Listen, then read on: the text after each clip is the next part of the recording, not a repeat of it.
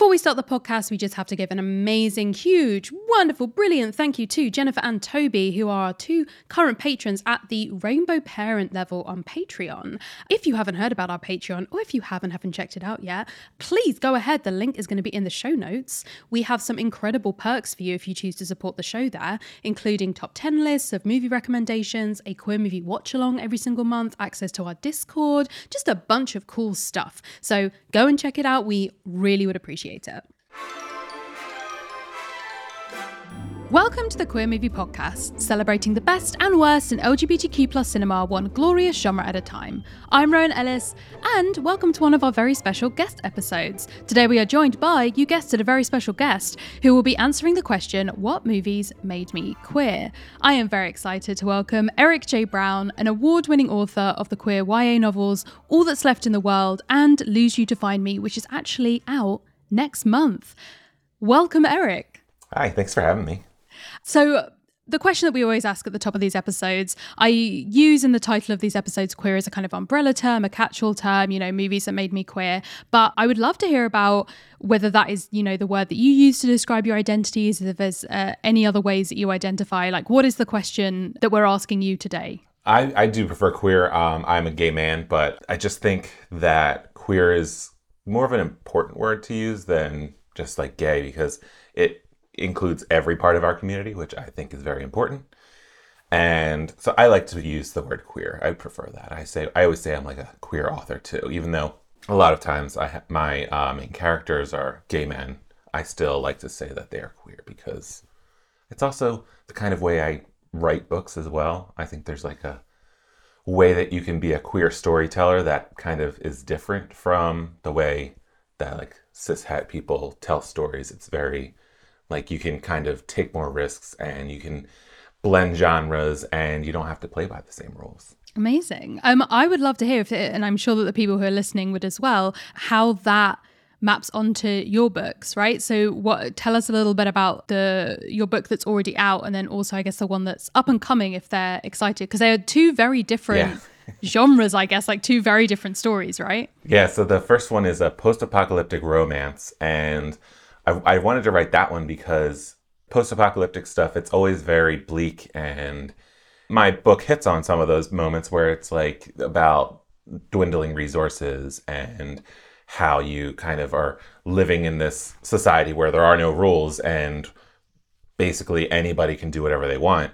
But it never focuses, if it did, it, it just didn't focus on queer romance. So I was watching things like The Walking Dead and I was just like, where are all the queer people? Like, are we just better equipped at this and we're just like oh let's just let all the straight people have all of their issues and then we'll just have our own little community over here and so i just wanted to kind of write a book that explored that and focused more on just this couple falling in love. And the other thing that when I was coming up with the idea, I realized there's more freedom if there is no society for somebody who did not maybe have the time to question his sexuality and now he no longer has what society presents you should be and he doesn't have family who could judge him or friends who could judge him so it's like that door is open for him to explore. And I just wanted to kind of see how that happened. And it was just ended up being like this cute little romantic love story.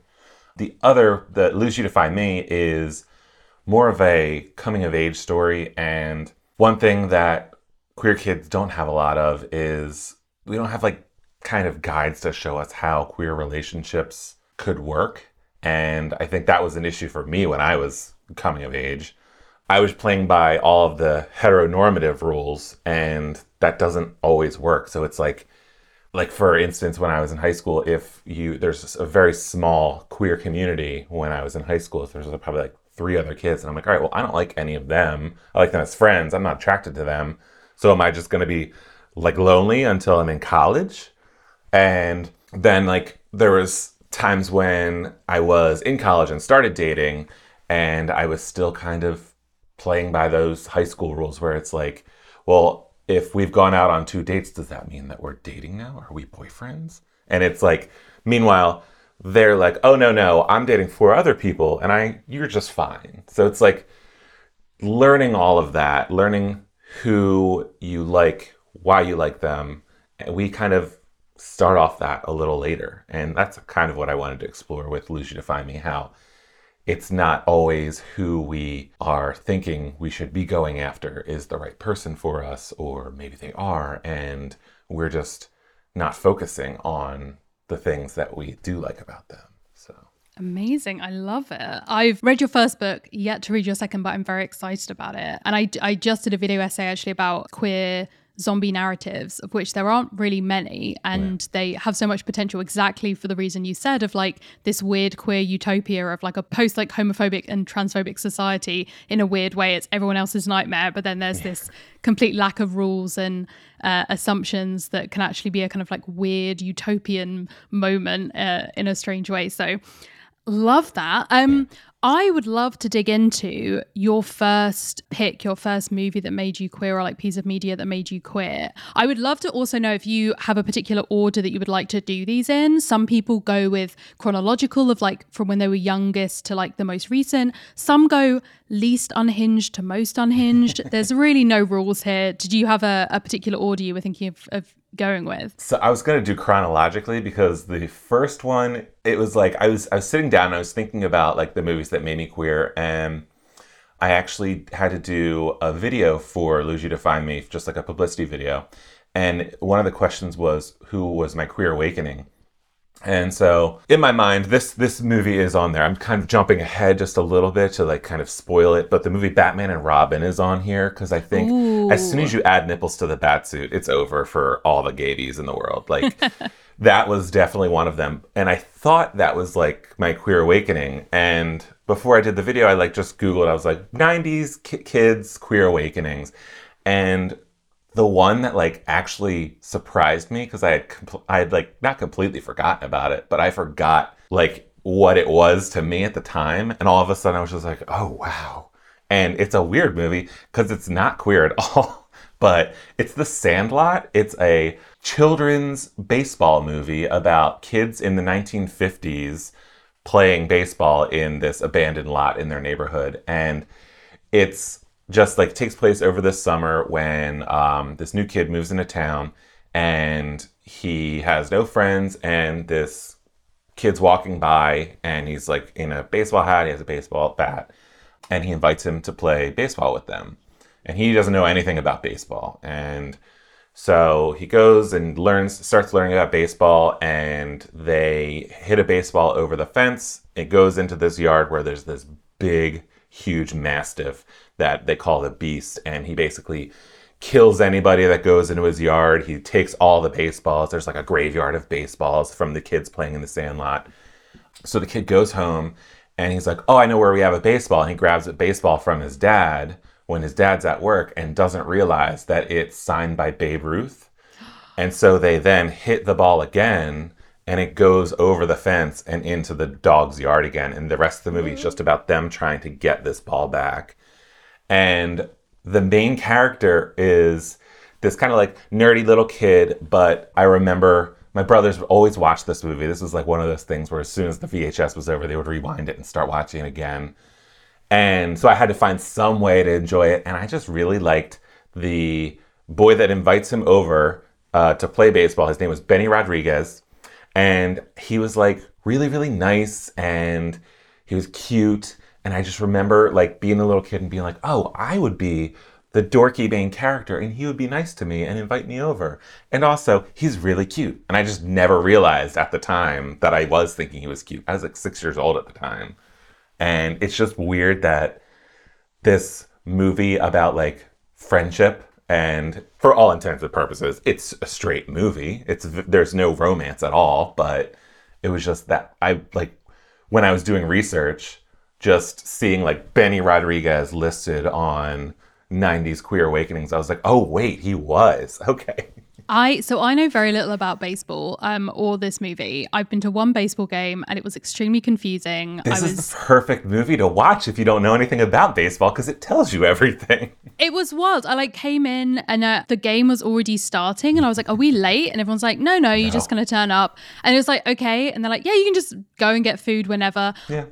You can leave whenever. There was a massive board with numbers on. I didn't know what the numbers meant. I was like, where is the score? Like these are there's so many numbers on this board. I was so confused. And then yeah, we just left before the end. I was like, Yeah. what, what a strange experience. Everybody usually leaves around like the seventh inning. They're like, eh, nah, I'm done. I'm like, why not? I also love the fact that, like, uh, uh, because of that, because I don't have a lot of knowledge of baseball, I can only assume my only other real exposure to baseball in movies is like Chad and Ryan in High School Musical 2, in which they are obviously very gay. And so I'm like, well, yeah, baseball's a, a gay sport. This makes complete sense. It's all coming together now.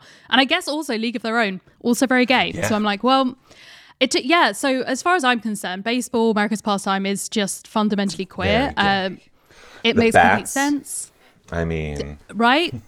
I'm like, what else do I know about the gloves? The small The little gloves. hill, yes. small little hills, very gay. And so yeah, I also really love like when you were saying the idea of it explains baseball to you because my favorite thing in movies, whether it's sports movies or it's mainly sports movies or like card game movies or betting movies, where because I don't know the rules, the dramatic like final match or the like okay the final hand in poker. I do not understand what's happening. I'm really looking for context clues. I'm like listening to the music like is this good? Did they do good? Did, is this bad? Like did they win?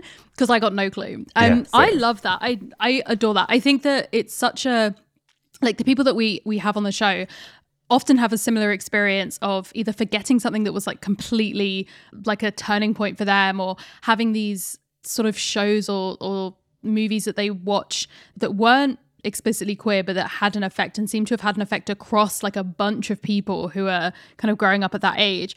But i guess it's because like i mean i'm going to assume when you were growing up the same as me there really wasn't any actual queer media that you could have been watching at that time that would have been the alternative like oh yeah there's this really sweet little romance that happens like kind of between these two boys like the new one to the neighborhood and they end up like liking each other and like it's just not a thing that that we had. So there was very much that idea of like uh, you would read into it even subconsciously these ideas of what romance is for a child at that time which is the idea of like friendship and companionship and happiness and cuteness and all that kind of stuff Exactly. And it's like I, I like after I looked it up, I started like remembering parts of the movie and I'm like, wait, there's also like it starts in the beginning starts in the present time and then it flashes back and tells this whole story and you find out that the main character is now a baseball announcer. He like found love from this game just from this summer with his friends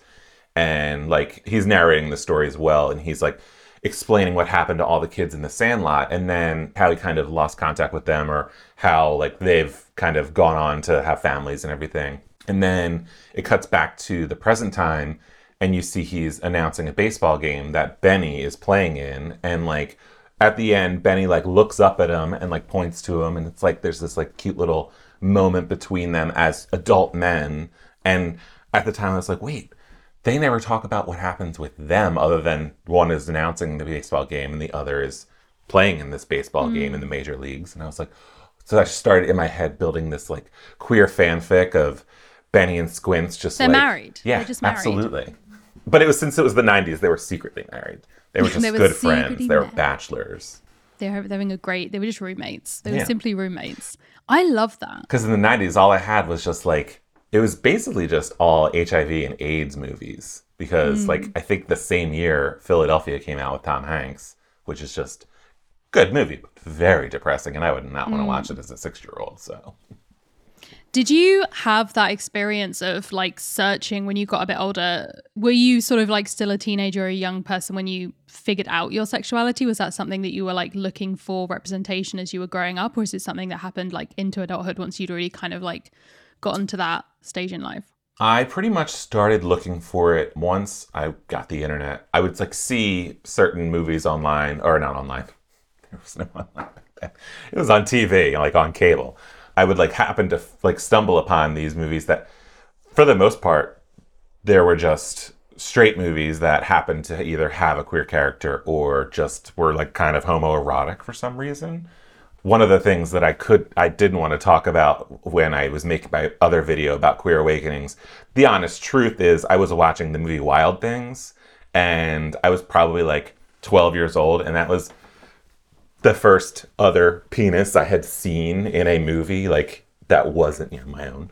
And it was Kevin Bacon. And I was just like, at the end of the movie, just pops out out of nowhere. And I was like, whoa, we're allowed to have this? Who allowed this?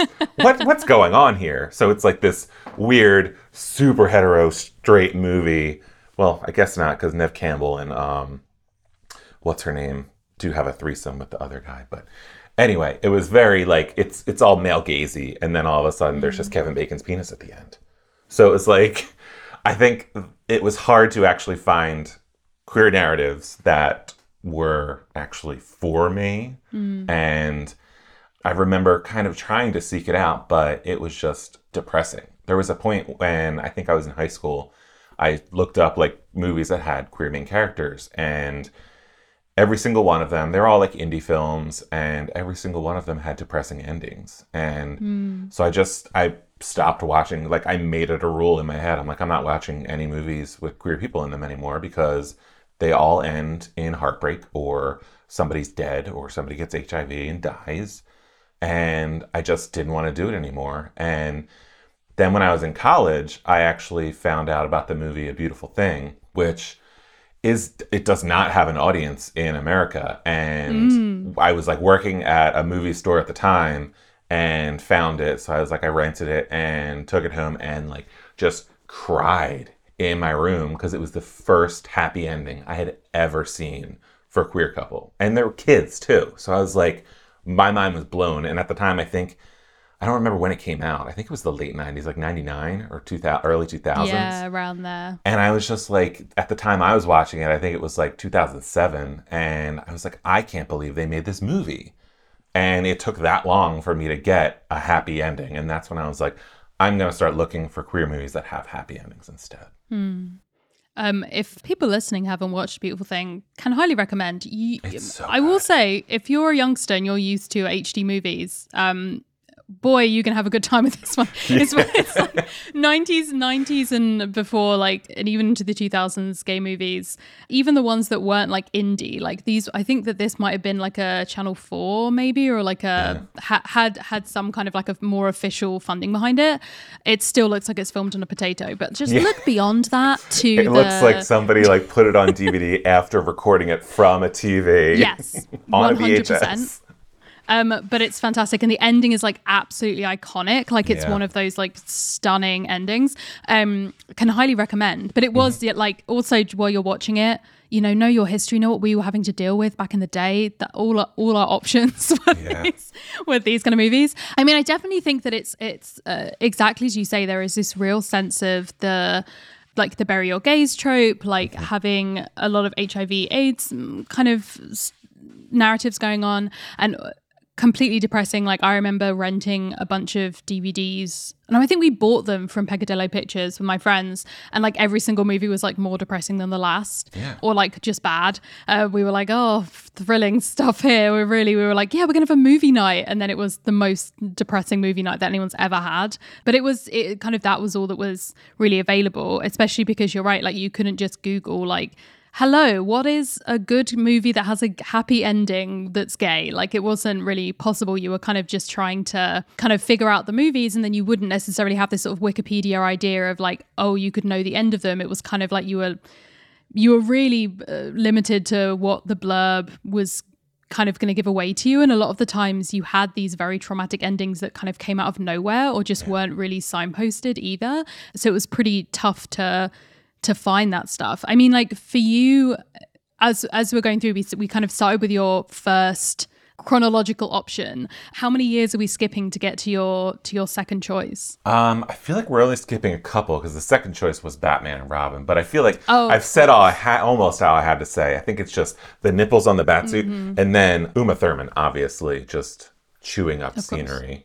I would love to know, like, if you took a, a survey of like different queer people of all the different versions of Batman, like which one had collectively, and I feel like Batman and Robin is probably the top of the list in terms of like which one felt the queerest, like which one awoke you. I rewatched it recently because I think it was after Joel Schumacher died. I think he died last year, but I didn't even realize that he was gay until I think maybe relatively recently, like within the past like 10 years or so. And when I found out, I was like, oh, now Batman and Robin makes so much more sense. Okay, that's why it connected with me and like a bunch of other queer people.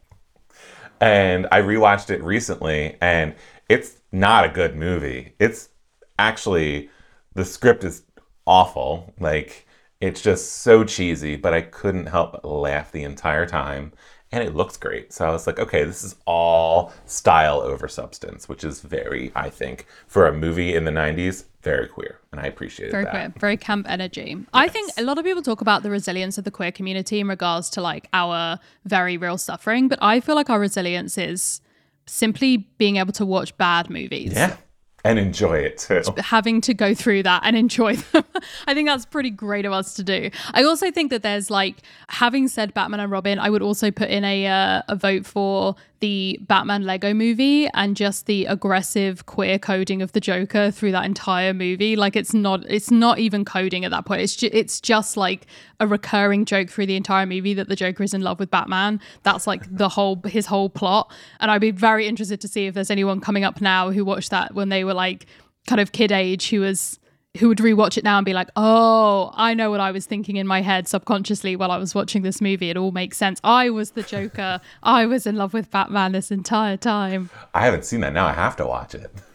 it's can recommend. It's unhinged. I like a good movie. This is why I'm excited for the Barbie movie because I like a good movie yeah. that is kind of like a brand movie but has some kind of self awareness, which it looks yeah. like the Barbie movie is going to have in spades, and what I am very much hoping that we'll be able to do on the podcast as like an as a movie option. I'm like, can I justify even if there's no? Surely there's going to be some queer characters in that movie, but if not, is it just queer enough as a concept that I can justify us talking about it on the podcast? Kate McKinnon I is one of the so. Barbies, so yes, the answer is yes. You know what? Yes, that's very true. I think there's one entire episode just on Kate McKinnon in the Barbie movie. I think you can do that. Just a whole plot. Be like, hi, we're going to be reviewing this one scene from the Barbie movie where Kate McKinnon's Barbie like that is made to kiss another Barbie doll. Yeah, that's it.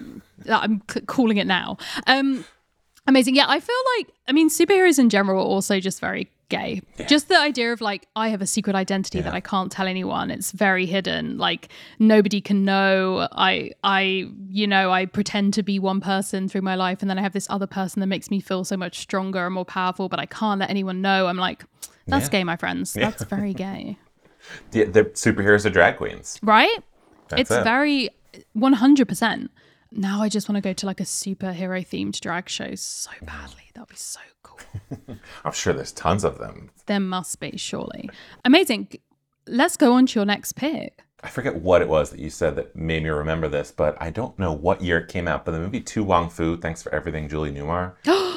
yes. That movie was something that I saw, I think it was on like just on TV one night when I was a kid, and I don't think I had an understanding what drag queens were. So, like, obviously, that movie tells you, but I remember at the time that I knew at least Wesley Snipes and Patrick Swayze were both famous people, and I was just like, they're doing gay stuff in this, and they are famous people. And I started watching it, and it's such an interesting movie that was made and I don't think they would have even made that movie now. I feel like the mm. 90s was the only time you can get away with making a movie like that because it uncovers a lot of kind of like queer trauma in a way that is kind of cathartic, I think, for queer people, but also it's funny and it's empowering too.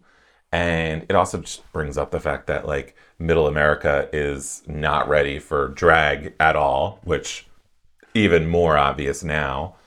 But I just remember watching it as a kid and being like, oh, this is really interesting. I can't believe that they made this movie. And also, who is the audience for this movie? And I was surprised that at the time they thought that there was a bunch of queer people that will show up for this movie and they can pay these actors to do it. Yeah, because it wasn't it wasn't that these characters were like the joke. It wasn't like, hey, this is a comedy movie and it's funny because these these people are dressing in way like these famous actors are dressing as women. How crazy! Even though it's funny, it does take itself quite seriously as well yeah. in a lot of the a lot of the scenes in the narrative. Yeah, it's also we love on this podcast to just declare things are queer. We're just like, yeah, this is just like water in movies, inherently queer. The moon, always queer. Yeah. Moonlight was a real that was every single scene in that movie. I was like, Beach, well, moon. water, moon, what do we, moonlight. I feel like road trips. These Yeah. there is there is just like a disproportionate amount of road trip narratives within queer culture, and I love that. I feel like, and also some underrated ones. Obviously, I feel like Priscilla and is kind of like the standout that a lot of people talk about, but um, Shiny Shrimps as well, the French movie from a couple of years ago, is I haven't seen great. Oh, it's amazing! It's about a gay, the like the world's worst gay water polo team, and um, they are training to go to the Gay Olympics, which is an actual thing, the Gay Games. Um, and they end up being coached by this guy who is only coaching them as a punishment because he is recorded saying something allegedly homophobic. He's like not a water he's like a i think he's an olympic swimmer. And so part of his like punishment by the olympic board to allow him to like continue to compete is that he has to coach this water polo team. And it's just this like ro- crazy road trip but it's great because it's this real mix of different ages of queer men all of their different attitudes towards like queer rights at the time and all of these different kind of allowing for an ensemble of queer people who don't all agree with each other but are all like really tight knit friends and kind of like a community. And i feel like that road trip element of throwing kind of different people together having them meet lots of people along the way does lend itself to a queer narrative especially as you said if you're going through like middle america or places in which you're going to go through towns that aren't necessarily not necessarily that they're inherently homophobic but that people just haven't been exposed to people who are different to them Yeah. and like having this narrative that's focused around queer people that but that allows for like growth and optimism for the straight and cis communities as well is always very fun so love a good road trip I love road trip stories. I know. I mean, all that stuff in the world, obviously, road trip. exactly But I just, it's hard to write a book that's a road trip movie because it's like part of road trips is seeing everything that's in the, and it's like you have Trust me, to some, sit there's there some and, stuff outside of the Yeah. car. You it's totally and then you can you can have like a short scene where they're obviously driving from one place to another but in a book it's like you can't have that every other chapter where they're driving to the next uh, location but it's like i just like the kind of it's almost like there's like little vignettes that would happen along the way too but all st- serve the all-encompassing story. I just love road trip stories that's it It's just so good. Yeah. I mean, uh, that was an excellent pick. I feel like I didn't watch that until really recently. I kind of wish that I watched it a bit earlier because it's such an I kind of such an iconic film, but also not necessarily very well known. Yeah, I feel like it was like it was switched here in America where we didn't get Priscilla until later. I know it was like a cult movie. I think they had like midnight showings in uh, the US, but it never had like a traditional big release. And I do know that I think like this uh To Wong Foo was like in production when Priscilla came out, so like they thought, "Oh, cool, we have a drag queen road trip movie. We can kind of piggyback on that." But then I think it just never became a big thing in the US, so um, until I think maybe the late 90s, early 2000s, I think I started hearing about it more. That was one of the movies that I saw on TV at like probably midnight one night. It just happened to be on cable, and I was just like, oh, I've heard about this movie. I'll, I'll sit down and watch it finally. And I'm not sure what I was expecting. I think I was expecting something more comedic like To Wong Foo, because Priscilla does have a lot more, I think, depth, but I'm okay with that. I think I was like kind of surprised by how in the weeds they get with their emotions in the movie. And I think that's why it's maybe slightly a little bit above To Wong Foo. How could you possibly pit them against each other? They're like this. They're like a little so close. There's Yeah. nothing between them.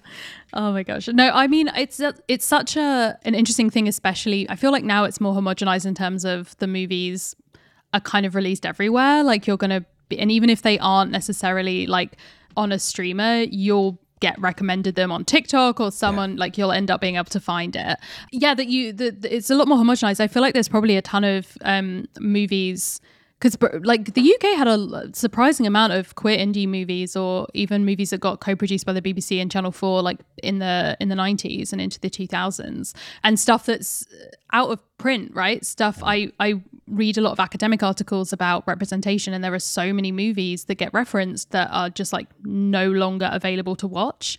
Um or you could probably like message the director and be like hi can I get a copy of that random film you made? I never thought about that. it's like really it, uh, the BFI, the British Film Institute, has definitely been remastering or like getting out of the basement uh, some movies. So they did a Watermelon Woman was one of the ones that they were involved in trying to kind of preserve it as a movie that's like important to the queer community and specifically the black queer community. Mm-hmm. So I went to a screening of that a few years ago that previously, I mean, it was really, you wouldn't have been able to find it almost um, anywhere online. So I definitely feel like there's probably some some of those movies that people vaguely remember in their heads but couldn't quite place what the title was or like they saw it on TV and and it's almost like been lost to time which is something you don't necessarily think of with film because it seems like it's so like physical physically there like surely yeah. a film it can be stored it can but uh, especially back before digital when you were just using film like you would literally have to have these film canisters that would have to be preserved and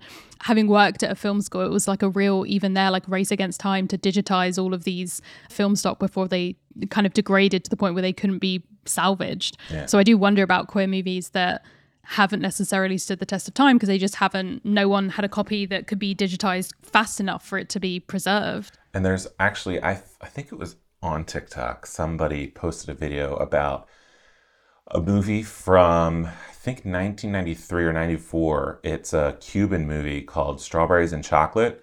And i had never heard of this movie and it was nominated for best foreign film in the oscars that year and I think it's Cuban's only movie to ever get nominated for. I could be wrong about that, but I think at the time it was either its first or it's it's maybe its only.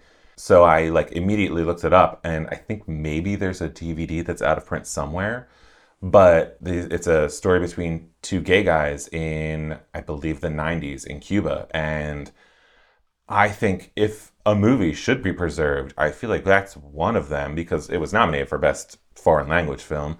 But also, where else are we going to have like a snapshot of what the 90s were like in Cuba, especially for queer people? So now I'm like on the hunt for it. I, I'm trying to see if I can get a copy of it or like a digital download somewhere. I know that there's pirated ones because I've Googled it, but I have not watched it, and the quality is probably terrible because it's mm. ripped from a DVD and whatever when they were digitizing things in the early 2000s. But I'm curious to know because it was I think there was somebody one there's an actor who actually bought the rights to screen it in America and I forget who it was but Miramax released it and distributed it which was owned by Harvey Weinstein. And when he went to prison I think they pretty much dismantled everything in Miramax and sold all their rights off. Mm. so who even knows if they still had it at the time? But I think that's going to be one that's like you can only get through piracy or through like old, old printings of a DVD that were from 2000. Yeah. I mean, interestingly, that's kind of what's ha- potentially going to be happening with anything that was like an exclusive to online streamers. Yeah. If the streamer, which already has happened, if the streamer goes down or decides it doesn't want to keep that up on its servers, then it kind of just disappears into the ether apart from piracy because it's not going to be kind of like out on DVD or anything. So it's, yeah, it's, it's, it's always interesting. I feel like it'll be like even now people are looking at what's happening with the cancellation of queer shows and and all that kind of thing and looking at like in 10 years time people will be looking on the back on what's happening now with more of an understanding of how it impacts the future of of cinema and, and all that kind of stuff is really so fascinating and not at all depressing. Yeah. It's so so much fun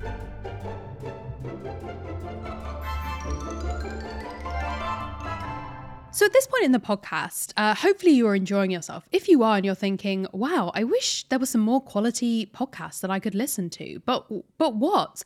Well, we're here to tell you. Uh, we are, as you all know, I'm sure, part of the Multitude Collective, and they have some other amazing podcasts under their belt that we can recommend to you. So, the one we're going to be talking about today is Join the Party, which is an actual play podcast. So, that is incredible storytelling in these fantastical worlds with collaborators who make each other laugh every single week.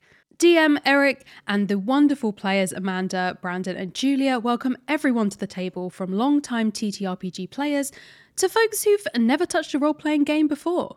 Their current campaign is a pirate story set in a world of plant and bug folk. Uh, amazing. So you can hop into that if you want to, or you can marathon their completed stories with the campaign.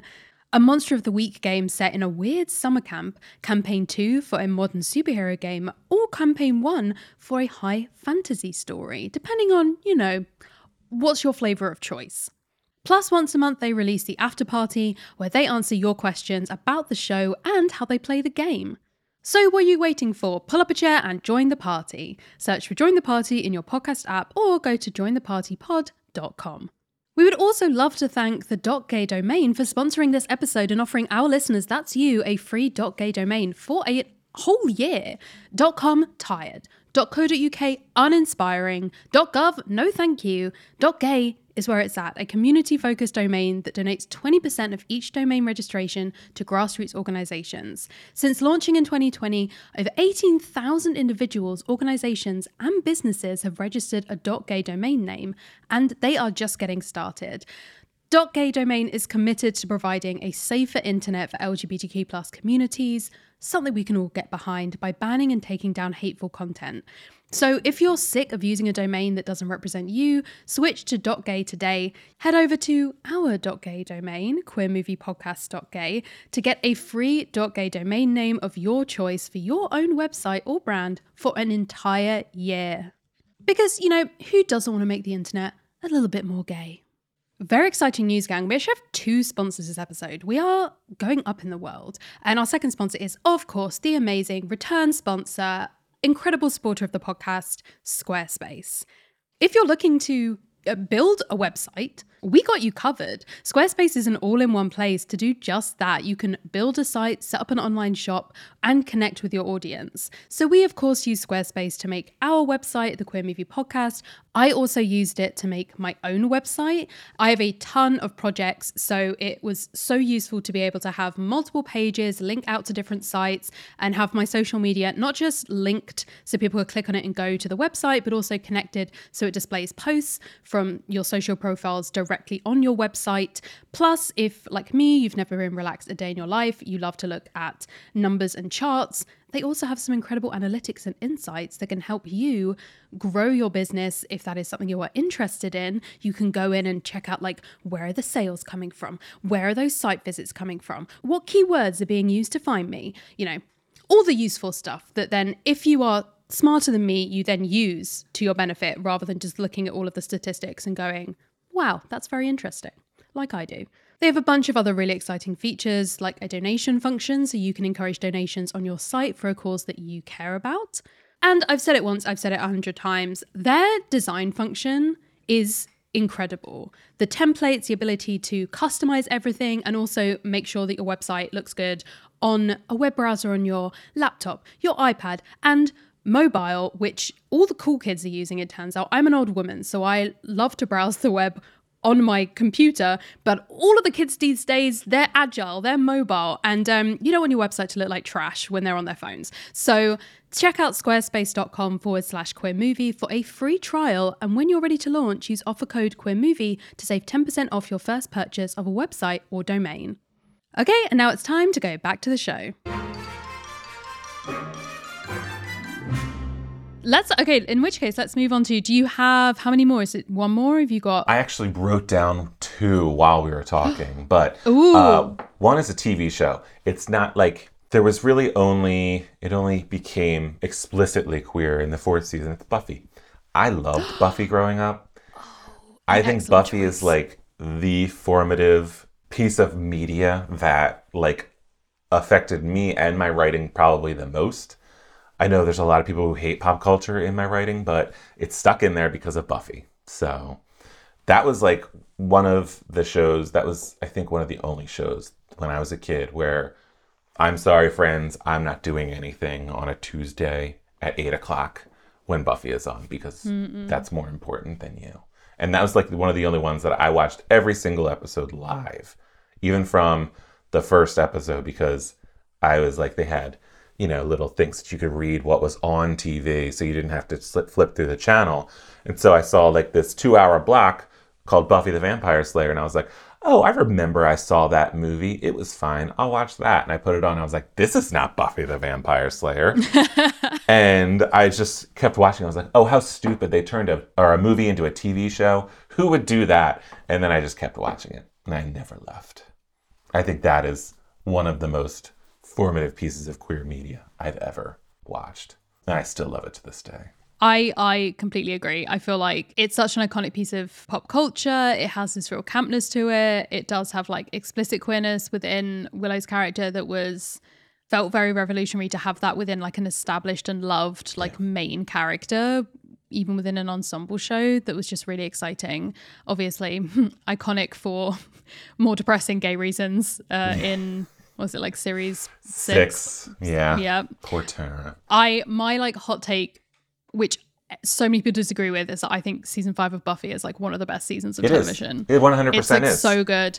And I think the only people who disagree are Dawn haters, and I just simply don't agree with them. Um, I, I can't relate. I was a Dawn hater, and I still loved season five. And then I genuinely love what they did with Dawn's character because she was, we have to all admit, she was very annoying. And it was also kind of, I thought it was annoying that they like brought in this whole new character and pretended like we were supposed to know she was in the background the entire time because I'm sitting there thinking back in my head and I'm like, did they even mention her?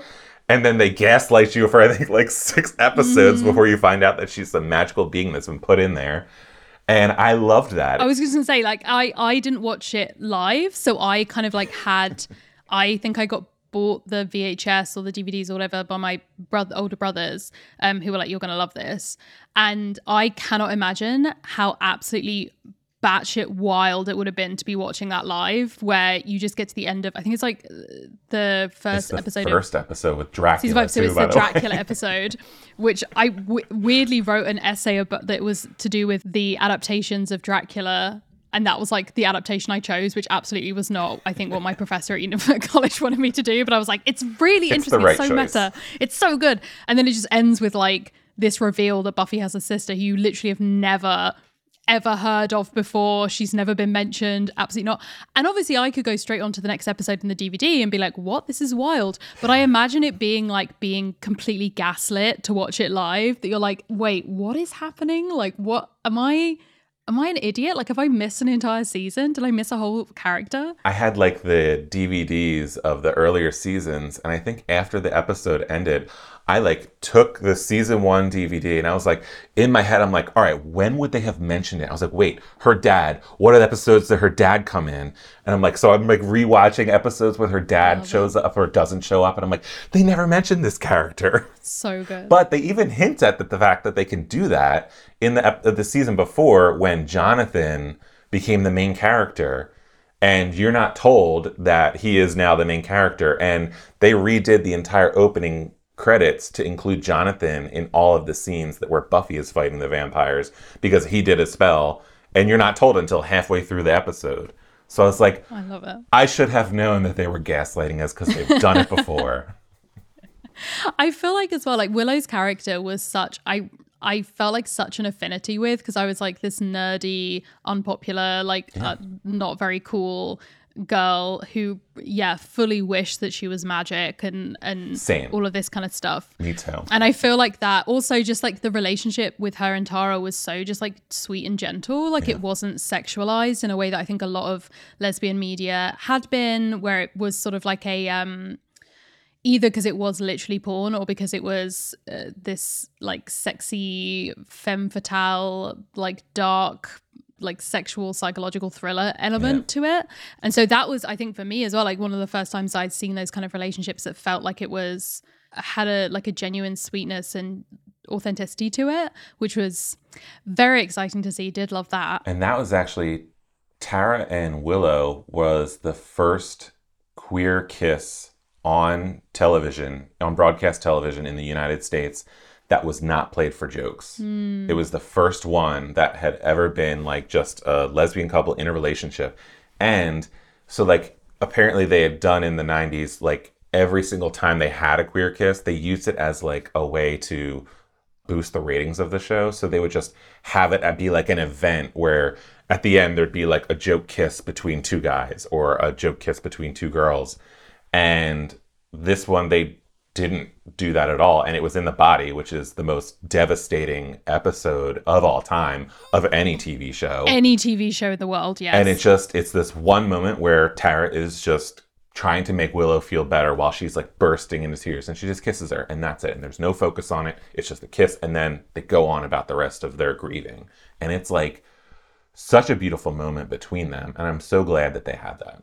Absolutely. I mean, I think that so like there's a lot of I think it would have been prior to that, or I guess around the same time maybe, were shows that were creeping up on that idea. So my absolute favorite just like fail of of opportunity is friends having not just the lesbian characters of like Ross's ex-wife, but like having them get married and then just not letting them kiss yeah. at their own wedding is the, just my favorite, just unhinged so decision from, from.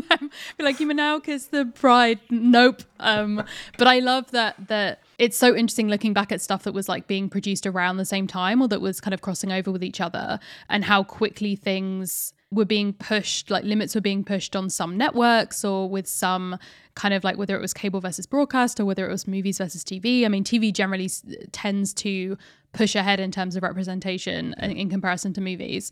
But like how quickly you went from not being able to show a, a gay kiss to like queer as folk just proper explicit fucking on screen uh like a few years later it's so interesting to me.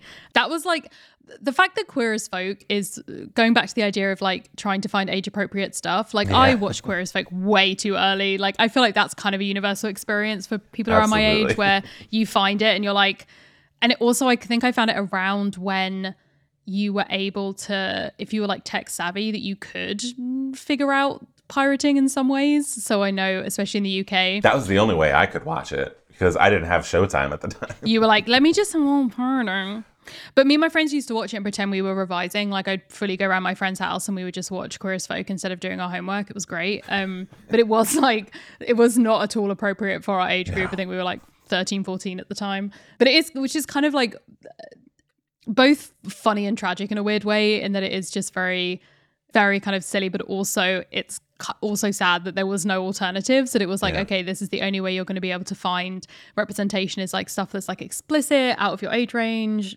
inherently tragic like even though it was this kind of like shared funny experience it was also a bit like hmm, maybe i should have had some alternatives you know that would have been quite nice would have been nice to have heartstopper back then Oh, that would have been very nice. I do, I do like. I find really interesting. I, I've loved reading. There's so many long reads and and opinion pieces that came out after Heartstopper, the the show came out about the like the feelings and the emotions and like the w- weird unpredictable reaction that a lot of like older queer people had to yeah. the show and that it was like you can both love it think it's very sweet be so happy for all of the young queer people and then also have this real sense of like grief in your own understanding of like oh i never got to have that like yeah. i i will never be able to experience this like idea of having a carefree romance or like all of all of this kind of stuff that you never really had. So I, that's always been very interesting to me. If you haven't watched Heartstopper again, uh, you know where have you been? It's time for a rewatch if you already have. Very exciting. Also, the fact that Alice announced that it's uh,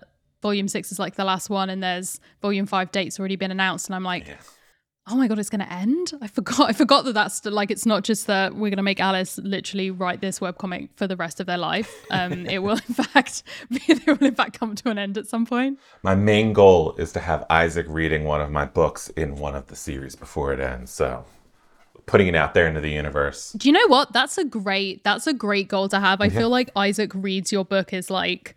That's you know you've made it. Yeah, that makes that does make a lot of sense. You got to just what, what you've got to do is figure out where they're filming, sneak onto the set with like a pile of the books, spill them accidentally, hope that one of them gets left behind. The prop scoops it up, says that must be one of the books from the that was meant to be in the bedroom. I mean, we share the same publisher, so I mean, it'll be rude. It'll be rude for them not to not to make it happen. Um, were there any other choices before we wrap up? There's one last one, and it's the most recent Amazing. one, and okay. it is again, I like didn't even do any explicitly queer movies in this, but this is like my happy place movie now. It's Barb and Star Go to Vista Del Mar. It came out in 2020 and like the height of the pandemic. It is so irreverent. It's kind of like if there was like an Austin Powers movie now, but it was just the main characters were middle aged white women from Nebraska and they go on vacation. Jamie Dornan is in it. And I think that I would like to start a petition for Jamie Dornan to be a queer icon just because of this movie. I don't think a heterosexual man has gotten the point of a movie any better than Jamie Dornan has in this movie. And he is so funny. He does not outshine anybody. He just shows up and looks pretty and does all of his scenes the way he needs to do it. It is campy as hell. It's fantastic. I have probably it's I think the newest movie that I have watched the most. I think I have watched it maybe 9 times in the 3 years that it has since come out. And it is so funny. It never fails to put me in a better mood after I'm watching it. Plus every time you watch it, it feels like you're on vacation too. I had not heard of this movie, You have and to I have just watch it. googled the the poster for it. Is Oh, it's like Is it the one when they're on a shrimp? yes. What what was that? What was that illustrator who used to Lisa illustrate? Frank. Yes, Yes. it's Lisa Frank Core, and I'm obsessed with it. And the, uh, basically, I think the entire movie is like that. So it's for anybody who doesn't know, it is Barb and Star are they're in they work at a furniture sales store in Nebraska, and they get fired because their store is closing, and they're both kind of in a rut. I think Barb's a widow, and Star is her husband divorced her after cheating on her, and they're just trying to kind of get their groove back and they decide they're going to take a trip. So they go to Florida. And at the same time, Kristen Wiig is in it. She plays dual roles. She plays the villain as well. And she is targeting the town that they are going to visit. And she bioengineered mosquitoes to kill everybody in the town. And she sends her henchman, Jamie Dornan, there to kill everybody. He is trying to kill everybody because he's in love with the villain and just wants to be an official couple. That's it. And she does not. She's kind of like asexual. She doesn't like him at all, but she's using him as a pawn. And the entire time is like it's it's completely bonkers. It starts out with a um uh Barbara Streisand lip sync with this little Korean kid on a bicycle and he's just delivering newspapers, but then it ends up like really ominous. It's so so funny and it is very much my it's like I've never seen a movie that feels like it was made for me.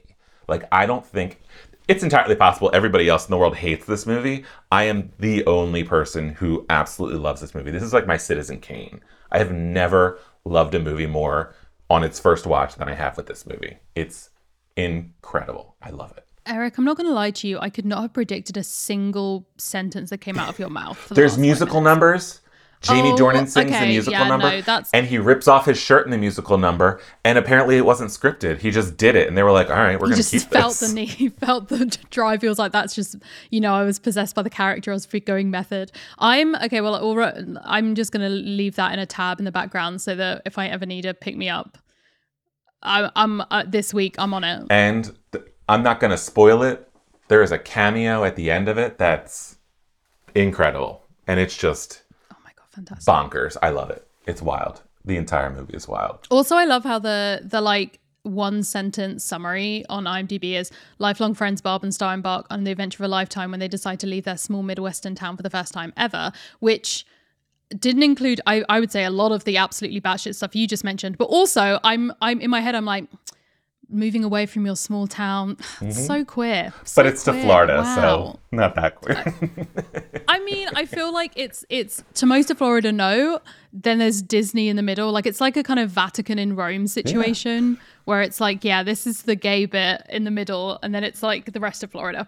Amazing. Those were some incredible choices. Thanks. I love them all. Those were some stunning, stunning choices. 10 out of absolute 10. I'm hoping that at least one of them will have resonated with each listener to to go and check them out or to rewatch them to give them another go. If I got three people to watch Barb and Star go to Vista Del Mar, I will have succeeded. I can actually retire from writing, I think.